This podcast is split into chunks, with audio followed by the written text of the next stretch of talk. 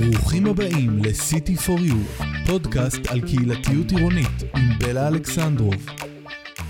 בלה מובילה את תחום הקהילתיות בעיר ועוסקת מזה 20 שנים בכוחה של קהילה לייצר ערים שטוב לחיות בהן. היום נפגוש את ניר לבוביץ' מחברת בילד, שמלווה רשויות מקומיות בהקמת התאגדויות עסקיות באזורים בהם יש יותר מ-100 עסקים במרחב אחד. וזאת על מנת שאלה יתקדמו עסקית, יפעלו בשכונה וישפיעו על איכות החיים בעיר. שלום. היי בלה. מה שלומך? בסדר גמור. אז ספר לי בבקשה קצת על עצמך, ואיך הגעת לעסוק בעירוניות, קהילתיות, עסקים. אז uh, כמו שאמרת, uh, אני שותף מייסד בחברת בילד, אסטרטגיה אורבנית, חברה שקמה לפני שמונה שנים.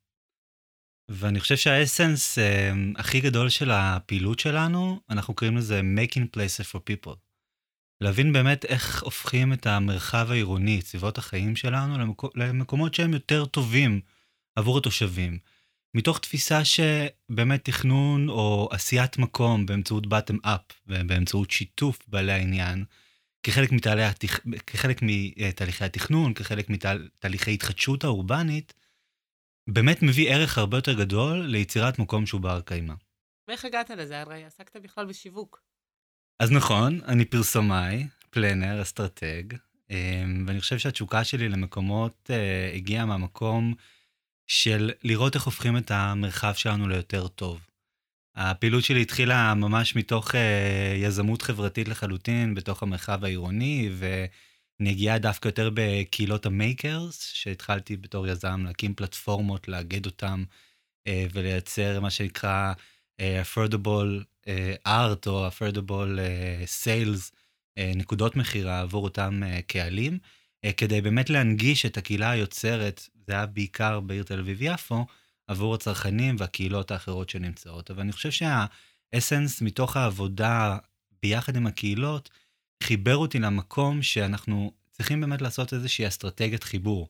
צריך באמת לראות איך לוקחים את אותן קהילות ואת אותם מקומות ומחברים אותם ביחד כדי לייצר את ה storytelling, את אותו סיפור לאותו מקום, שבסופו של דבר מתחבר לצרכים האמיתיים.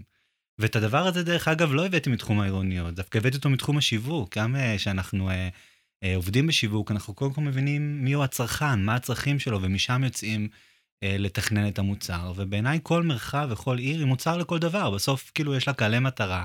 מישהו צריך uh, uh, להשתמש בהם, וככל שנתחבר יותר uh, לצרכנים, או לתושבים, או למשתמשים, אז אנחנו נהפוך uh, מקום uh, לטוב יותר. ומשם, uh, באמת, מתוך התובנה הזו, אה, קם, אה, קם הבילד כמה שמתעסק באסטרטגיה עירונית ולהבין איך הופכים את המקומות לטובים יותר עבור המשתמשים. אז uh, היום אנחנו נתמקד uh, בשיחה שלנו על עסקים קטנים. והרבה פעמים בכלל, כשחושבים על רשויות מקומיות ועסקים, חושבים על ארנונה. עסקים גדולים מביאים לי הרבה ארנונה, עסקים קטנים פחות והרבה כאב ראש. והתחום הזה של איזה מענים הרשות נותנת, והאם בכלל... Uh, נגיד, נורא שמחתי לראות שבמחקר של הסוכנות לעסקים קטנים יש מדד של רשויות מקומיות, ואפשר היום לדעת איזה רשות אה, נגישה וטובה יותר לעסקים קטנים, לפי האם כמה קל להוציא רישיון עסק, כמה קל לדעת מה השירותים שהיא נותנת וכן הלאה. ורציתי לשאול אתכם, אותך, כשעיריות פונות אליך לגבי הנושא הזה של עסקים קטנים, מה הן אומרות? מה הצורך שלהן? מה, מה הן מבקשות? קודם כל, אני חושב כדי להבין את המצב היום, צריך להבין את האבולוציה שהתחום הזה עבר. אנחנו מדברים אה, על לפני, בוא נגיד בשנת 2016, שנת 2015. כל נושא של קהילת עסקים או של עסקים בכלל, זה באמת הייתה הסתכלות, אה, כפי שהגדרת, הסתכלות של אה, איזשהו אה, אה, מקום שבו אנחנו אה, בעיקר יכולים לדרוש את הארנונה הגבוהה, את הארנונה העסקית, שעליה בעצם מבוססת הכלכלה העירונית. אה, ולא הסתכלו על הקהל הזה כקהל אסטרטגי, שאיתו בעצם צריך אה, אה, לייצר מערכת יחסים. ואת יודעת, ואני תמיד אמרתי לא לעולם חוסן. גם הערים הגדולות והמצליחות ביותר, שתמיד יש להן ביקוש לשטחי מסחר וכדומה, אנחנו רואים גם אה, כבר היום, כן, בהיסטוריה המאוד מאוד אה, קצרה, גם תהליכי הקורונה אה, וגם התהליכים של המעבר לאונליין וכדומה, הבינו שלא לעולם חוסן, ושצריך להתייחס לקהילה הזו כקהילה אה, שהיא מנוע צמיחה של עיר, ואיך בעצם עושים את הדבר הזה. וכשאת שואלת מה בעצם הרשויות מבקשות מאיתנו כאשר הן מגיעות, אז הן בעיקר מדברות על חיזוק כלכלה מקומית, אבל האסנס של להבין מהו חיזוק הכלכלה המקומית מגיע באמת מתוך הצורך של העירייה או של הרשות המקומית לייצר דווקא את החוסן הכלכלי שלה, ו- ומתוך הבנה שבסופו של דבר לעסקים בעיר יש הרבה מאוד תפקידים. יש תפקידים של הדופן המסחרית של הרחוב, יש תפקידים של לייצר תוכן שהוא מעניין, יש תפקידים של לייצר אה, תיירות שהיא טובה. בעיניי וגם... עסקים מייצרות עיר. כשאני מתארת את באר שבע, אני חושבת על הספר שלי, שכח... אני חושבת על הקפה האהוב עליי, אני חושבת על החדר כושר שבו אני עושה, כאילו בסוף עיר, היא, הרבה ממנה מורכב מהעסקים הקטנים ומהשירותים שאני צורחת. בדיוק. ולכן אני אומר, ככל שהתפקיד הוא יותר משמעותי של, של בעלי עסקים ועסקים, בדרך כלל זה לא קשור גם רק לאיזה סוג של עיר. אם אנחנו מדברים על הכפר, אוקיי? לאזור הכפרי, אם אנחנו מדברים על אה, עיר קטנה או עיר בינונית, בסופו של דבר לעסקים יש תפקיד מהותי באיכות החיים של התושבים. איך אתה מסביר את הפער המטורף בין העובדה שהיום ברשויות מקומיות, לרוב, לא רוצה לפגוע בכולן, אבל המחלקת רישוי עסקים לא כל כך נחמדה לעסק. אה, אין שום מענה דיגיטלי, יש טפסולוגיה אינסופית, העסק מרגיש לרוב שהרשות נגדו. היא נגדו בהיטלים, בארנונה, אם הוא שם שלט, כאילו, הרבה פעמים כשאני מראיינת עסקים קטנים, הם בחוויה שרואים, הם, אותי רואים רק את צ'ק.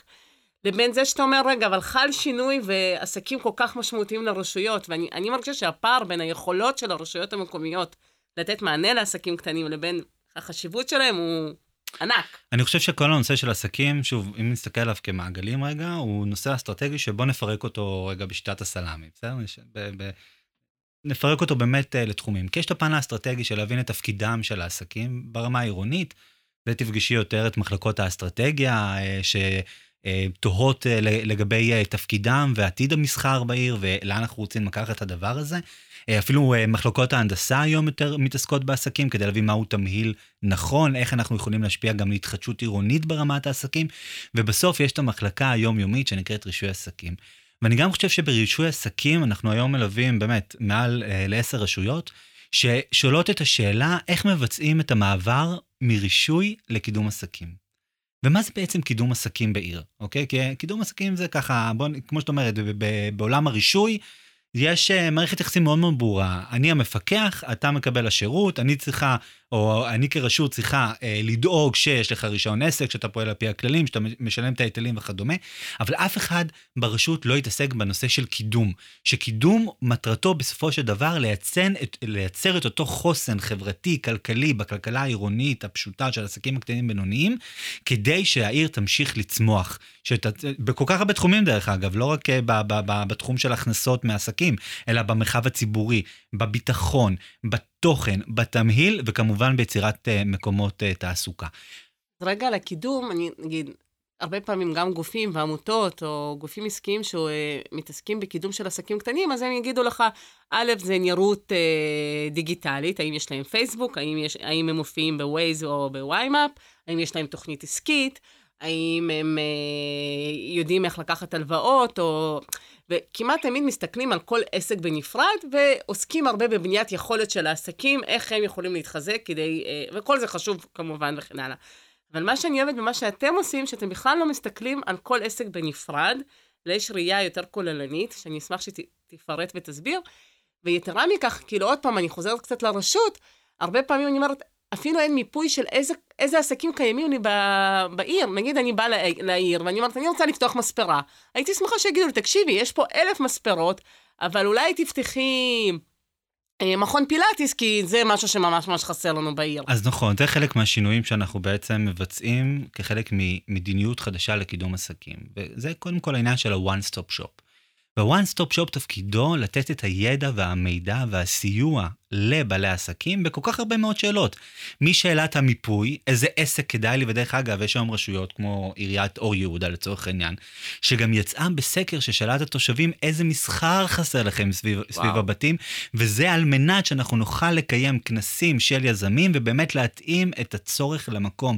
כדי לייצר מקום שהוא בר קיימא, כמו שאמרתי, making places for people. אז מה צריך להיות אותו one stop shop? אז כשאנחנו מדברים על one stop shop, אנחנו מדברים, אחד, זה כל הנושא של מתן ידע ומידע לבעלי עסקים. דרך אגב, המון בעלי עסקים, הם, אמ, עד היום שהתעסקו איתם, זה בעלי עסקים שהם טעוני רישוי, כי זה מה שמכירים. אבל שני שליש מהעסקים במדינת ישראל הם לא טעוני רישוי, אוקיי?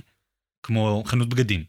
חנות בגדים, למעט תשלום ארנונה, אין לה כמעט קשר עם העירייה. זאת אומרת, אף אחד לא יתעסק באותה אה, אה, חנות בוטיק, או אותו בעל עסק שמתעסק לצורך העניין במכירת אקססוריס, או, או קסדות, או נעליים, או לא משנה מה. אף אחד לא יתעסק איתו והבין מה הצרכים שלו בתוך הסביבה העירונית. והם שני שליש מה, אה, סוג, mm. מהעסקים בעיר. ואז מה שאני אומר, הקידום הוא בסופו של דבר מתחיל ממתן ידע ומידע לכלל העסקים, לאלה הטעוני רישוי ואלה שלא טעוני רישוי. הדבר השני זה כל נושא של הסברה והנגשה, אוקיי? אם זה תהליכי רישוי דיגיטליים שהם הרבה יותר קלים כדי להוריד את עומס הבירוקרטי. אחד המחקרים שיצאו לא מזמן, הוכיחו שהמון עסקים לא שורדים בגלל העומס הבירוקרטי. וחלק מתפיסת ה-one stop shop, הרי עסק שהוא טעון רישוי, הוא מגיע לרישוי עסקים, הוא צריך להגיע לארנונה, הוא צריך להגיע להנדסה להוצאת אה, רישיון כחלק מהטופס טיולים. היום יש גם תפיסה אפילו של משרד הפנים לייצר אה, כחלק מתהליכי הרישוי נציגים מהרשויות המאשרות, כמו מכבי אש וכדומה, שיושבים במקום אחד ומטפלים אמן, באותו אמן, עסק. אמן, אמן, אני זוכרת שבעמותה היה לנו את קפה רינגלבלום. ו... והיינו קפה שהעירייה אוהבת, קפה שהעסיק נוער בסיכון, קפה, ווואו, זה היה טירוף. גם היו מלא סתירות, ו... ושפות שונות. יום אחד הייתי צריכה להבין בהנדסה, ויום אחר בכבאות, ושום דבר היה לא נגיש, והכל בניירת כזאת וקלסרים. זה היה מתסכל ברמות שאני לא יכולה לתאר. ומתוך התסכול הזה, זה הרעיון של יצירת one stop shop. שבסוף, בתוך מחלקת קידום עסקים, אוקיי? שתמיד יש את הדילמה אם היא יושבת בתוך רישוי עסקים, האם היא לא יושבת בתוך רישוי עסקים, והדילמה הזאת תמיד תהיה וכל רשות תבחר את הדרך שנוחה לה. אבל יצירת רפרנט שהוא one stop shop שנותן את הכלים, את הידע והמידע לבעלי עסקים. אז התחלנו מידע ומידע, בדרך הנגשה והסברה. אחרי זה כל נושא של קידום עסקים ברמה הפרקטית. יש לנו שיתופי פעולה שהם יכולים להיות עם העוף והסוכנות הקטנים, הסוכנות לעסקים קטנים ובינוניים, ששם מייצרים פורומים של עסקים ומייצרים הכשרות במגוון רחב של נושאים, והרבה מאוד כלים שיוכלו בעצם לסייע לעסק גם הבודד לקדם את עצמו. ועוד כלי אחד שהוא מתעסק גם בקידום עסקים והבנת הצרכים, אנחנו אה, בחלק מהמקומות בוחרים להקים כמו חמ"ל עסקים, שזה סוג של שולחן עגול עם נציגים ממרחבים שונים שנמצאים בעיר, שבעצם יודעים לשקף עבור הרשות המקומית את הצרכים של כל המרחבים הללו, כי גם כשאנחנו מדברים על מרחבים עסקיים בעיר, יש כל כך הרבה סוגים. אי אפשר להשוות רחוב ראשי לצד מרכז מסחרי ישן, לצד, אה, לצורך העניין, אה, מרכז תעסוקה או תעשייה, אוקיי? או, אה, אה, או איזשהו אה, אה, אזור אחר אה, שהוא בכלל אה, קניון ומובל על ידי אה, יזם פרטי ב... כקונסטלציה אחת. כל אחד מהמרחבים האלה יש להם גם את הצרכים שלו, ולכן אנחנו מייצרים את החמ"ל הזה על מנת שיהיה לנו הרבה מאוד קולות. זה וכל... מרגיש רגע אה, שינוי תפיסה ממש של הרשות. לחלוטין. איך היא רואה את העסקים. לחלוטין. ואני חושבת שהעסקים באמת יש להם פה תפקיד כפול של לתת אה, שירותים ומענים לתושבים, וגם לראות בהם בעצמם כקהילה בפני עצמם. אבל אני יודעת שאחד הכלים שאתם עושים זה איגוד של בעלי עסקים למעין עמותות או התאגדויות כלשהן שפועלות ביחד. ואני אשמח שתספר על זה, כי זה ממש מזכיר לי את מה שעשיתי במרכז אורן, ו- וזה לא המשיך אחרי שהלכתי, כאילו, השאלה גם איך הם ממשיכים לפעול אחרי שהמארגן הקהילתי או מי שמאגד אותם הולך, ואני חושבת שזה מאוד מאוד קריטי, כי בעצם היום במלא רחובות כאלה שאתה מתאר, אין איזה גוף ניהול, אין איזה גוף שחושב שיווק משותף, בוא נהיה רחוב האוכל, או רחוב השופינג, או I don't know. תראי, כוחה של קהילה זה הביחד שלה. ואז לצד באמת השינוי התפיסה שעד עכשיו דיברתי עליו, שזה מעבר מרישוי עסקים לקידום עסקים בתוך העירייה, בהבנה של פיתוח שירותים ו-one stop shop, יש כלי נוסף, אוקיי, שגם הרשות בעצם אה, רוצה להוביל אותו ולהשתמש בו, שהוא בעצם נקרא מרחב עסקי, או בשם הבינלאומי ביד. Business Improvement District. לא ביד הבידים שקונים ודווקא... ביד עם D בסוף. אה, עם D. עם D. אוקיי. District. ומה בעצם הרעיון של הפלטפורמה הזו? אז התחלת באמת לומר שרחוב מסחרי הוא לא כמו קניון.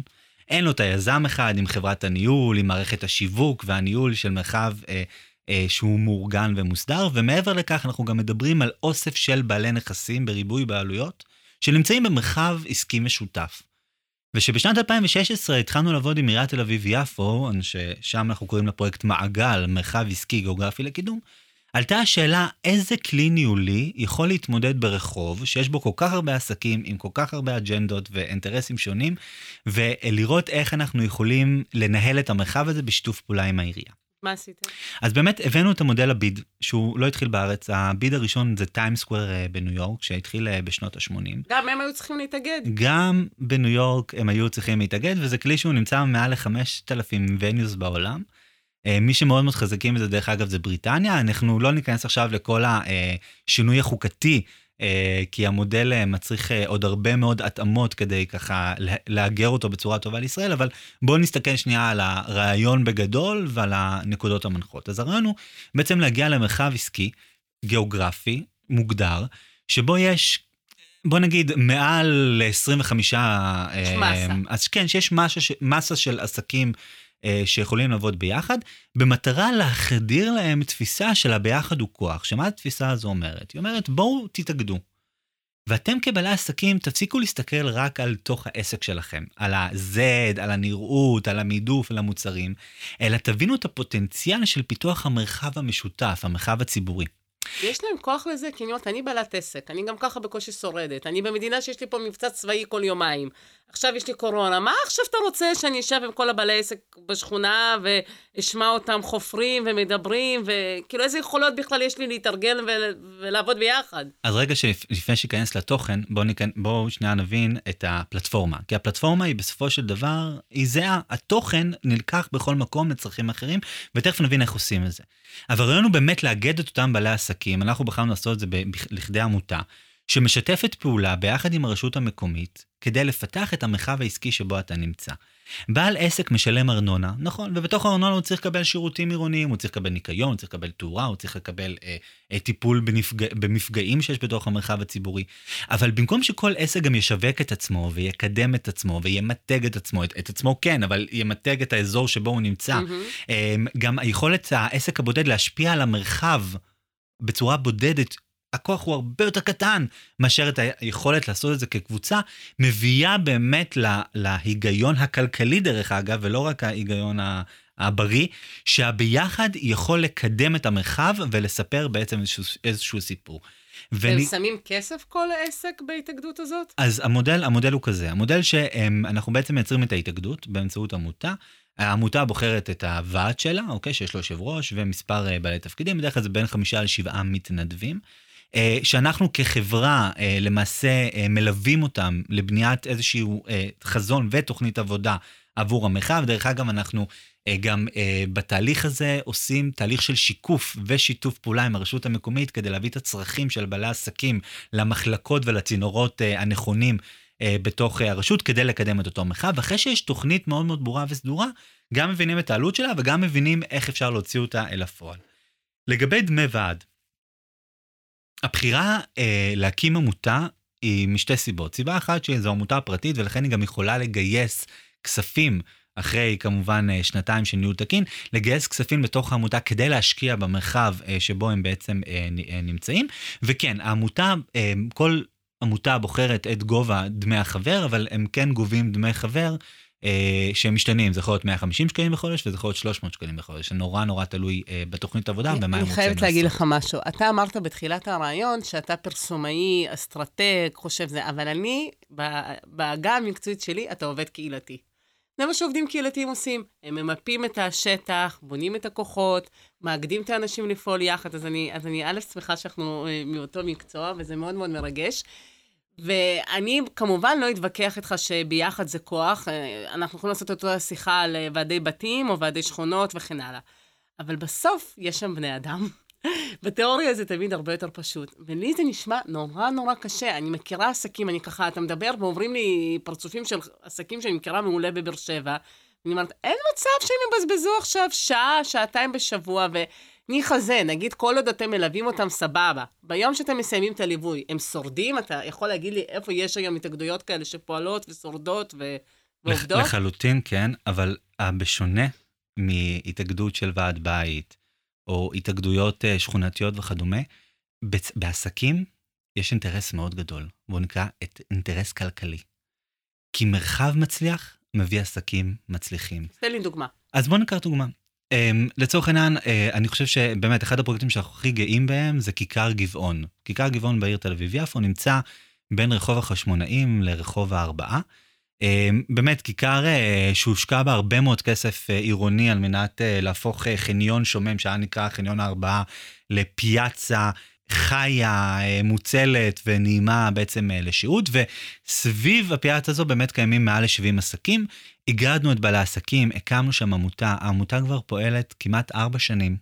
היא מנהלת בחצי משרה, אה, שמנהלת את העמותה, עם דמי חבר, עם פעילות ענפה, אני לא יודע אם שמתם לב ל...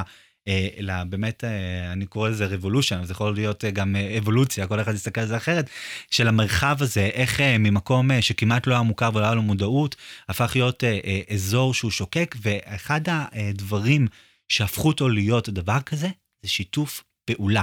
שיתוף פעולה בין העסקים עצמם ושיתוף פעולה בין העסקים לבין מינהל קהילה או האגף לקידום עסקים בעיר תל אביב-יפו, שגם העירייה אה, אה, הבינה שיש פה חבורה רצינית של בעלי עסקים שרוצים אה, למקד את, ה, את הכוח שלהם ולקדם את המרחב שבו הם נמצאים, ולכן היא גם נרתמה לסייע להם בכל הדברים אה, שהיא בעצם יכולה לסייע, אם זה באמצעות אירועים, פעילות, פרסום וכדומה, לצד הפעילות אה, השוטפת שחברי העמותה, באמצעות המנהלת שלהם חגית, עושים בעצמם. אותו דבר, אה, פעילות שמאוד אה, צלחה, שמי שהיה יושב ראש והוביל אותה זה מעוז ינון מאברהם הוסטל, אה, שהקמנו בגן החשמל, ואני גם יכול לספר בעיר שדרות, בכיכר אה, העירייה, גם מרכז מסחרי ישן, שגם העברנו אותו אה, תהליך של שיפוץ חזיתות, גם שם הוקמה עמותה שפועלת ועובדת כדי לקדם את המרחב הזה. ברגע שיש צעדים בוני אמון, שרואים את ה-added value שמקבלים מתוך ההתאגדות הזו, נורא קל לרתום אנשים להיכנס לתוך התאגדות. בשביל זה צריך לייצר ערך, אבל שהוא חייב להיות ערך אמיתי. בעצם שנינו טוענים את אותה טענה שלעסקים קהילתי, לעסקים יש תפקיד קהילתי. מודע או לא מודע, זה משפיע על הקהילתיות ברמה כזו או אחרת. לפעמים הקהילתיות תתבטא בזה שיהיה מרחב שאנשים פשוט שוהים בו ומרגישים את הביחדנס, גם אם הם באיזושהי תחושת זרות, אבל עדיין יש שם אנשים בסביבה וזה נעים להם, הם יכולים להכיר. או קהילתיות גבוהה יותר של ממש שיתופי פעולה, הופעות, תהליכים שכונתיים שקורים בתוך מרחב העסקים. אני, העסקים אני, עצמם אני... מבינים את התפקיד הזה? לחלוטין כן. שוב, ברגע שמבינים את האינטרס המשותף, מבינים את הערך. ואני אתן דוגמה. בשלום, ברחוב שלום ציון בירושלים, רחוב שהוא מאופיין עם הרבה מאוד גלריות לאומנות. גם שם הקימו מרחב, מרחב של התאגדות, שהוא באמת שרד כמה שנים. ואני זוכר אה, שסיפרו לי שבאחת הפגישות של הוועד, אה, באמת בשיחת חולין שסוף סוף התקיימה, כי סוף סוף אנשים מכירים אחד את השני. אני רוצה שתביני, ברחוב אחד יכולים להיות איקס חנויות שלא מכירות לא דיברו, ולא כן. דיברו אחד עם השני. אז הם סוף סוף ישבו באמת בישיבה המשותפת, ומישהו אמר, תגיד, כמה אתה משלם על הביטוח שאתה אה, שולח את התמונה כרגע ללקוח בחו"ל? אז אמר לו 50 דולר. ואז הוא שאל אותו, כמה אתה משלם? אז הוא אמר 35 דולר. ואז הוא אמר, רגע, אז למה הפער הזה? ואז פתאום הם הבינו שאם יש להם לצורך העניין 30 גלריות שעובדות באותו מרחב, אז הם יצאו למכרז ספקים לחברת ביטוח והצליחו להוזיל את העלויות שלהם ב-25%. בואו ניקח דוגמה אחרת. אותה, אותה כיכר גבעון שדיברנו עליה, זו כיכר שמאופיינת בהרבה מאוד מסעדות, שכולם עובדים לצורך העניין, לא כולם, חלקם עובדים עם טמפו, כן. חלקם עובדים עם החברה המרכזית, אה, המרכזית וכדומה. אחד האתגרים... קוקה קולה למי שלא יודע. קוקה קולה. כן. ואחד האתגרים המרכזיים של אותו מרחב, זה שכניסה של משאיות ופריקה וטעינה זה דבר מאוד מאוד מורכב במרכז תל אביב, ובאמת אמרו, אוקיי, איך אנחנו יכולים לפתור את העניין הזה מצד אחד, מצד שני יש פה באמת כוח מאוד גדול של מסעדות ו- ו- ושצריכות uh, לקבל את אותה סחורה. ובאמת משם uh, עלה רעיון שהוא מבחינתי מקיים, הוא סביבתי, הוא כלכלי, ויש לו את כל היתרונות בעולם. לפתוח מחסן לוגיסטי קטן של אחת מהחברות, טמפו או החברה המרכזית, בתוך הכיכר, כך שיודעים למלא את המחסן הזה פעם בשבוע וכל הסחורה נמשכת מתוך הכיכר לעסקים. וואו. וזה כבר מכניס אותנו, ש, ש, שזה בדיוק הפער לפעמים בין השוק הפרטי לשוק הציבורי, שהשוק הפרטי מדבר מתוך צורך. השוק הציבורי לעתים עושה תכנון שהוא תכנון שהוא יכול להיות תיאורטי, שהוא יכול להיות, אבל ללא הנגשה של אותו ידע. ו- ולמה אני אומר את זה? כי אותו רעיון של הקמת מחסן לוגיסטי במרכז העיר שיטפל באותו מרחב עסקי, בעיניי זה, זה לא עתידני.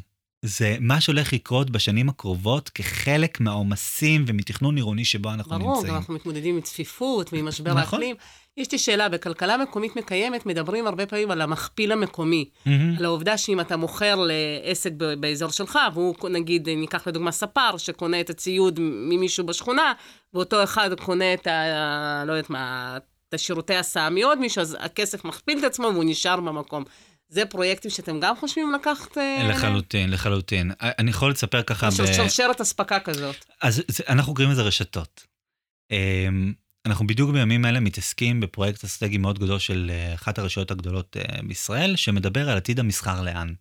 שותפים לו פרופסור דן אריאלי, דרמן ורבקל אדריכלים, ובאמת צוות מאוד גדול ומוכשר ומומחה, שבדיוק הולך להתעסק גם בנושא הזה של רשתות עירוניות, של להבין את שרשרת האספקה ויצירת כלכלה מקיימת.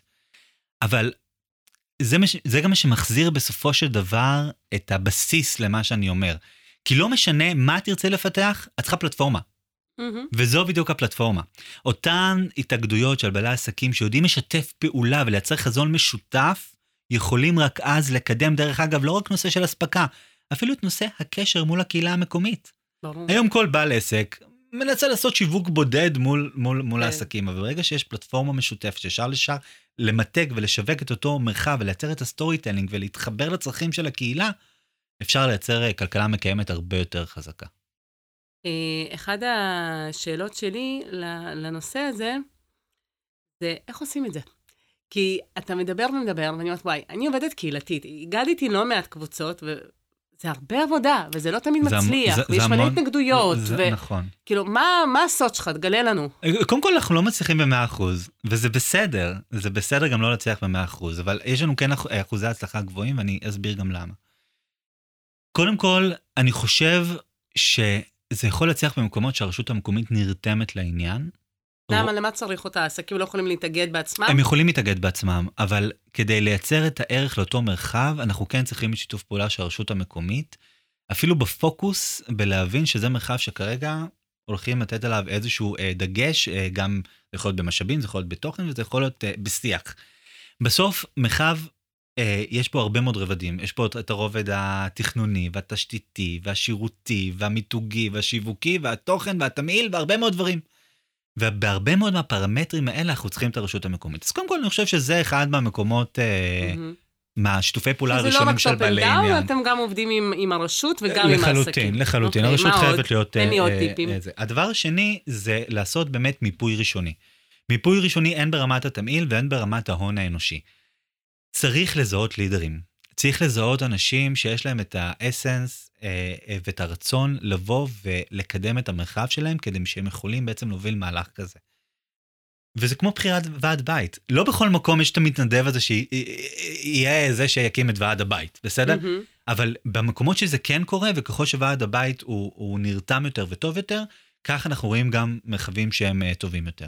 הדבר השלישי זה תוכנית שהיא פרקטית, מאוד מאוד ישימה, שאפשר באמת ליישם אותה מחר בבוקר, ושיודעת להביא תוצאות כדי לבנות את אותו אמון עם החברים האחרים שנמצאים באותה התאגדות. אני זוכרת שנגיד במרכז אורן זה היה הקמת שירותים, ספסלים. כאילו בדיוק. כאילו פעולות מהירות. מהירות. אנחנו ח... תמיד התאגדות של, אנש... של אנשים תהיה סביב נושא אחד שאיתו אנחנו מתחילים. ושהוא נושא ישים, ושאפשר לקחת אותו ושאפשר להראות תוצאות. כי תחשבי, כאילו, את כבעלת עסק יושבת, ואת מתמרמרת על איזה משהו, ופתאום כאילו הביחד הצליח להוציא פרויקט. כמה זמן אתם מלווים כזו התאגדות? אני יכול להגיד שתהליכי הקמה של התאגדות כזו, מרגע החשיפה של הפרויקט ועד יצירת עמותה, לוקח אה, בסביבות השישה, שבעה חודשים.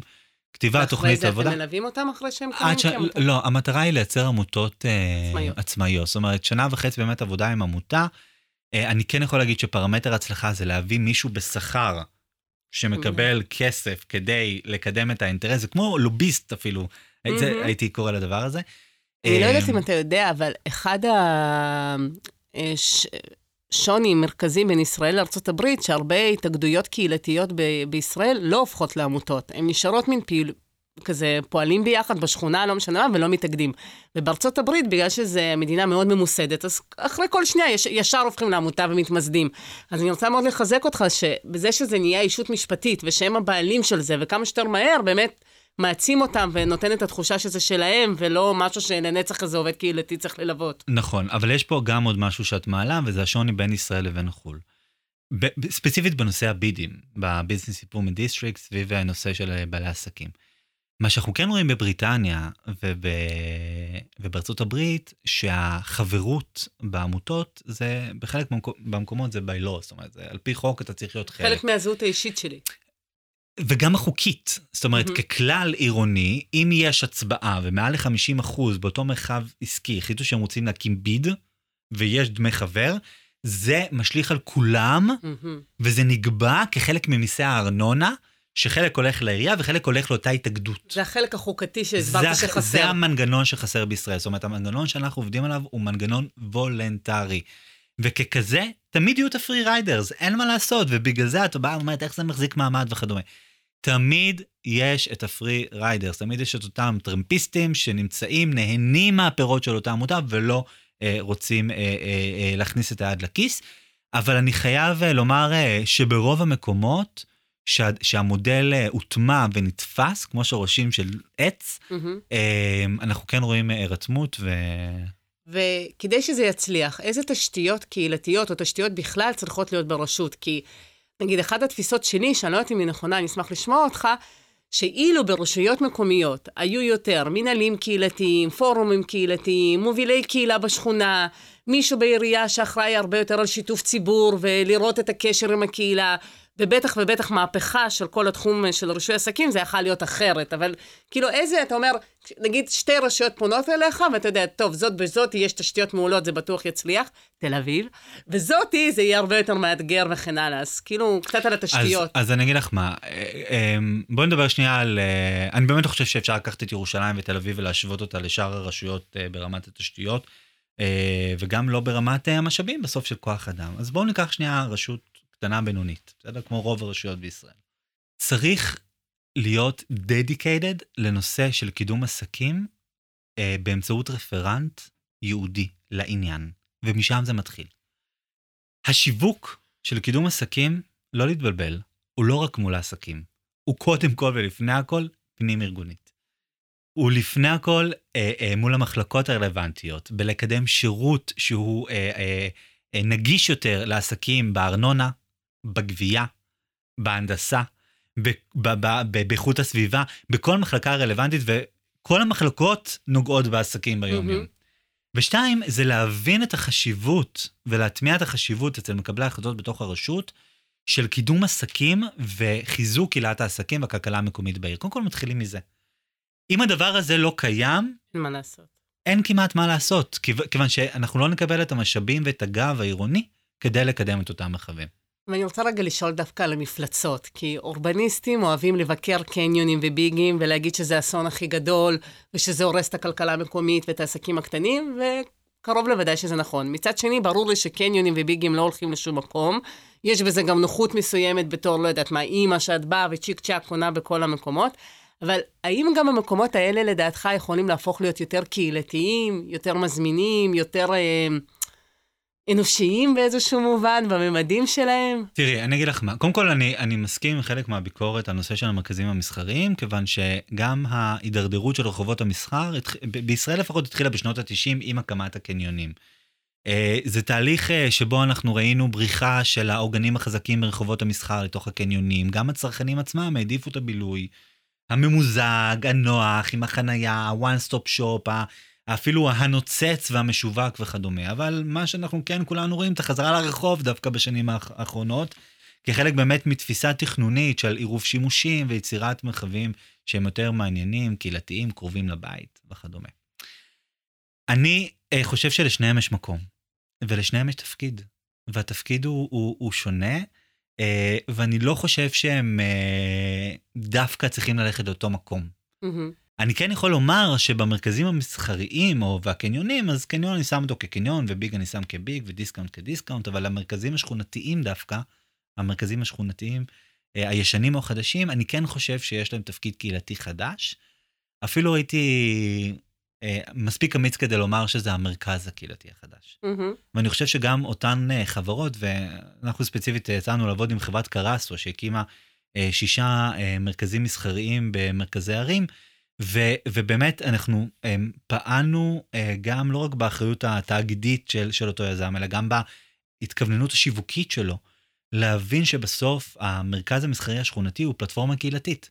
פלטפורמה שצריך להיפגש בה, שצריך לשתף פעולה עם המתנס המקומי, שצריך לשתף פעולה עם הרשות המקומית, ושצריך כמובן להוות פלטפורמה עבור עסקים קטנים כדי לקדם אותם.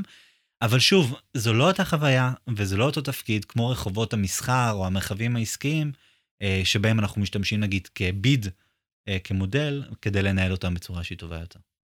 אז ניר, קודם כל המון המון תודה על כל הידע ועל כל העשייה. עשית לי חשק לבקר בכל המרכזים המסחרים המאוגדים, אז אתה, אתה מוזמן להזמין אותי לסיור שכזה, אני מבטיחה להביא אנשים שמתעניינים. ואם אני רוצה לסכם, אז אני חושבת שמי שרוצה לפתח עסקים קטנים בתפיסה קהילתית ובתפיסה שרואה את הקהילה העסקית, אז א', כמו שניר אמר, צריך להתחיל בהרבה דאטה, ולדעת uh, מהם העסקים הקיימים, באיזה תחומים יש מחסור, יש עודף, מה התושבים עוד צריכים ורוצים לקבל, איך מנהלים את הקשר איתם בצורה הוליסטית, רואים גם את הצורך שלהם ברישוי מן הסתם, אבל לא רק, uh, במרחב הציבורי ובמענים נוספים שאותו מרחב עסקי צריך. Uh, אנחנו רוצים לראות בעסקים הזדמנות למפגש ולקהילתיות. דיברנו על זה שעסקים הם בעצם נותנים מענה ושירותים לתושבים, ולכן חיזוק עסקים קטנים זה בהכרח גם חיזוק השירותים וה, והדברים הבסיסיים שתושבים צריכים. לא דיברנו על זה הרבה, אבל הרבה פעמים גם אה, מרכז מסחרי או מרכז שכונתי כזה יוצר גם זהות שכונתית, שאו שאתה גאה בה או שאתה לא, וזה מאוד קשור לאיך העסקים נראים, מה קורה שם, מי האוכלוסייה שמסתובבת, כמה כאישה אני מרגישה בטוח להסתובב בעסקים האלה או פחות, ויש לזה חשיבות מאוד גדולה. בנוסף, כמובן, החיית המרחב הציבורי. אמ, וזהו, ואני חושבת שמה שאני אהבתי בשיחה הזאת זה גם אה, להבין יותר לעומק שקהילה עסקית היא קהילה בפני עצמה, הם לא רק אה, איזשהו גוף שצריך לתת לו מענה. תודה רבה לאולפני צוללת בתל אביב, לאורן גילאור, עורך הפודקאסט, ולמנדל, בית הספר למנהיגות חינוכית.